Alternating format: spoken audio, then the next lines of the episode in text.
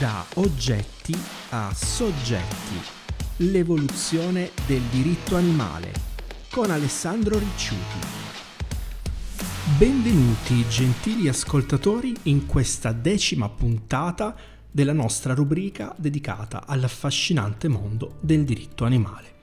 Io sono Alessandro Ricciuti e oggi vi parlerò di un tema molto delicato e molto spinoso, l'errore del medico veterinario. Questa domanda come avvocato mi viene posta spessissimo. Si rivolgono a me delle persone che lamentano un danno, quindi la morte dell'animale d'affezione, oppure comunque delle conseguenze gravi che questi ha subito e che chiedono un risarcimento, vogliono capire quali sono i propri diritti, cosa è possibile fare, come intervenire affinché il veterinario, se è responsabile, paghi per l'errore commesso. Ecco, il tema non è semplice perché se è vero che in linea di principio chi produce un danno è sempre tenuto a risarcirlo, è anche vero che provare l'errore del veterinario è spesso molto complesso, soprattutto se non ci si rivolge a un esperto, quindi un consulente che può essere nella maggior parte dei casi proprio un altro veterinario che deve dare una lettura dell'accaduto, esaminare la documentazione, valutare quale è, se c'è l'errore, cosa si sarebbe dovuto fare e non è stato fatto. E sono una serie di valutazioni appunto complesse e soprattutto non è sempre semplice trovare un veterinario che è disponibile a mettere per iscritto qualcosa contro un proprio collega. Capirete che ci sono motivi di opportunità per non farlo. Prima di addentrarci in questo tema va fatta una premessa. Tutti i professionisti e quindi anche i veterinari sono obbligati per legge a dotarsi di una polizza assicurativa per la responsabilità civile. Questo significa che qualora il veterinario ammetta subito l'errore, sarà sufficiente aprire un sinistro con la propria assicurazione, che ne risponderà direttamente. Questo salvo l'esistenza di clausole particolari come delle franchigie, per cui al di sotto di un certo importo ne risponde direttamente il titolare della polizza, ma al di là di questo, in via di principio, appunto, noi sappiamo che siamo garantiti dalla presenza di un'assicurazione. È chiaro che l'assicurazione tenderà a non riconoscere in tutti i casi la responsabilità, per cui è sempre consigliabile rivolgersi a un legale, il quale in virtù delle proprie conoscenze e dell'esperienza potrà meglio assistervi nell'ottenere il riconoscimento dei propri diritti. Vorrei approfittare di una sentenza innovativa del Tribunale di Genova per riassumere alcuni punti fondamentali che riguardano proprio il tema della responsabilità del medico veterinario. Premetto che quello di cui parlerò oggi non sostituisce un parere professionale che chiaramente viene reso su un caso specifico, motivo per il quale io consiglio sempre in caso di dubbio di rivolgersi a un legale che saprà fornire indicazioni precise e puntuali. E devo anche dire che nella mia esperienza professionale mi è stato molto utile il confronto con dei medici veterinari che mi hanno fornito delle consulenze specifiche.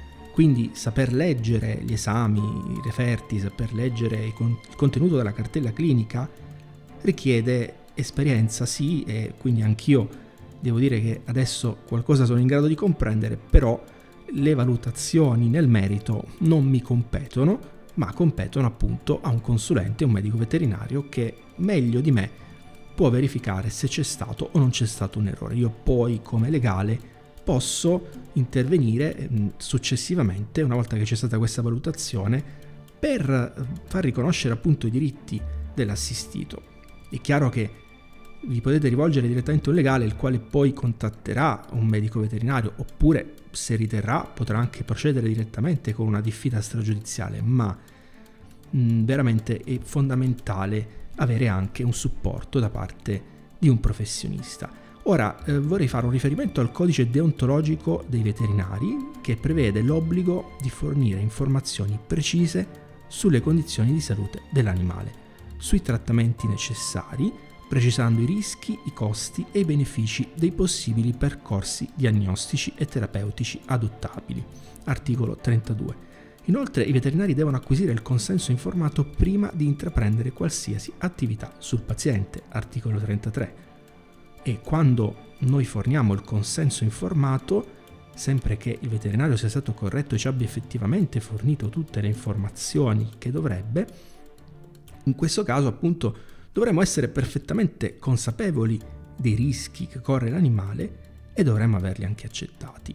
È chiaro che un eventuale deficit informativo, il fatto per esempio che non siamo stati adeguatamente posti a conoscenza del quadro clinico, non c'è stata prospettata l'attività da svolgere e quindi siamo rimasti totalmente all'oscuro, pone seri interrogativi sulla professionalità del veterinario in questione, è possibile che venga valutato come illecito disciplinare e certamente è un elemento da valutare ai fini della valutazione dell'errore.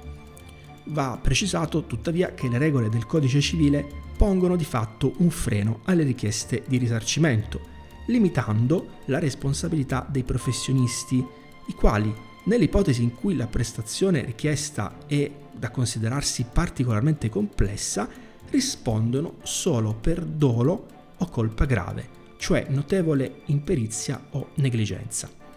Posto in maniera più semplice, questo vuol dire che il veterinario che riesce a dimostrare che l'intervento era complesso, quindi non un intervento di routine, e che nell'eseguirlo ha adottato tutte le regole tecniche della professione, non risponderà del danno prodotto. Questo poiché avrà appunto dato prova di aver fatto tutto quello che era necessario per prevenire ed evitare il danno stesso, quindi la morte, la malattia, la patologia o una perdita di funzionalità dell'animale.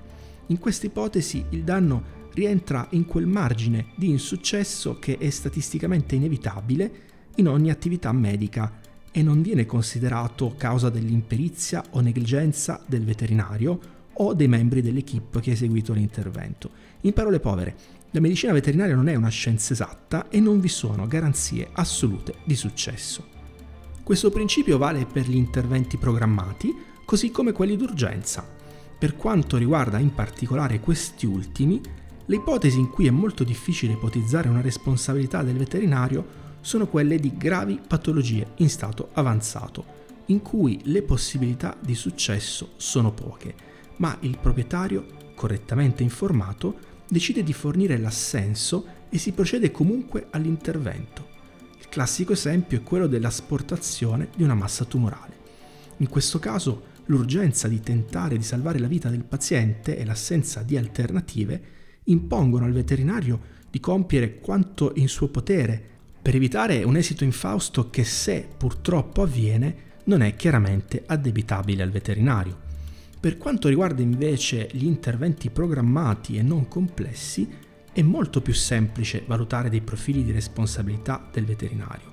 Tuttavia, se il professionista riesce a dimostrare di aver eseguito l'intervento secondo le linee guida e le leges artis, ossia le buone pratiche e le regole tecniche che sovraintendono l'esercizio della professione, si presume che abbia adempiuto correttamente al proprio compito e l'eventuale morte o altra conseguenza non sarà considerata come l'esito della sua azione. In parole semplici, se l'intervento è stato eseguito correttamente, secondo quello che possiamo definire il protocollo scientifico in uso, e non vi sono stati né errori né leggerezze, né negligenze nella fase ad esempio di preparazione, come l'omissione di esami importanti, una lettura errata dei risultati, l'eccessivo dosaggio dell'anestesia e né errori nel decorso post-operatorio, ad esempio aver abbandonato l'animale per tutta la notte, non aver monitorato in maniera completa i parametri, non averlo medicato, ma anche indicazioni sbagliate al proprietario in occasione delle dimissioni, ecco, se tutto questo non vi è, il veterinario non potrà essere ritenuto responsabile della morte o degli altri danni eventualmente arrecati all'animale anche se si trattava di un intervento di routine e quindi semplice. Questo perché in ogni atto operatorio vi è un certo margine di rischio intrinseco che è statisticamente rilevante. Possiamo dire che il fulcro di tutto è nell'individuazione dell'errore nella catena di decisioni e azioni svolte dal veterinario.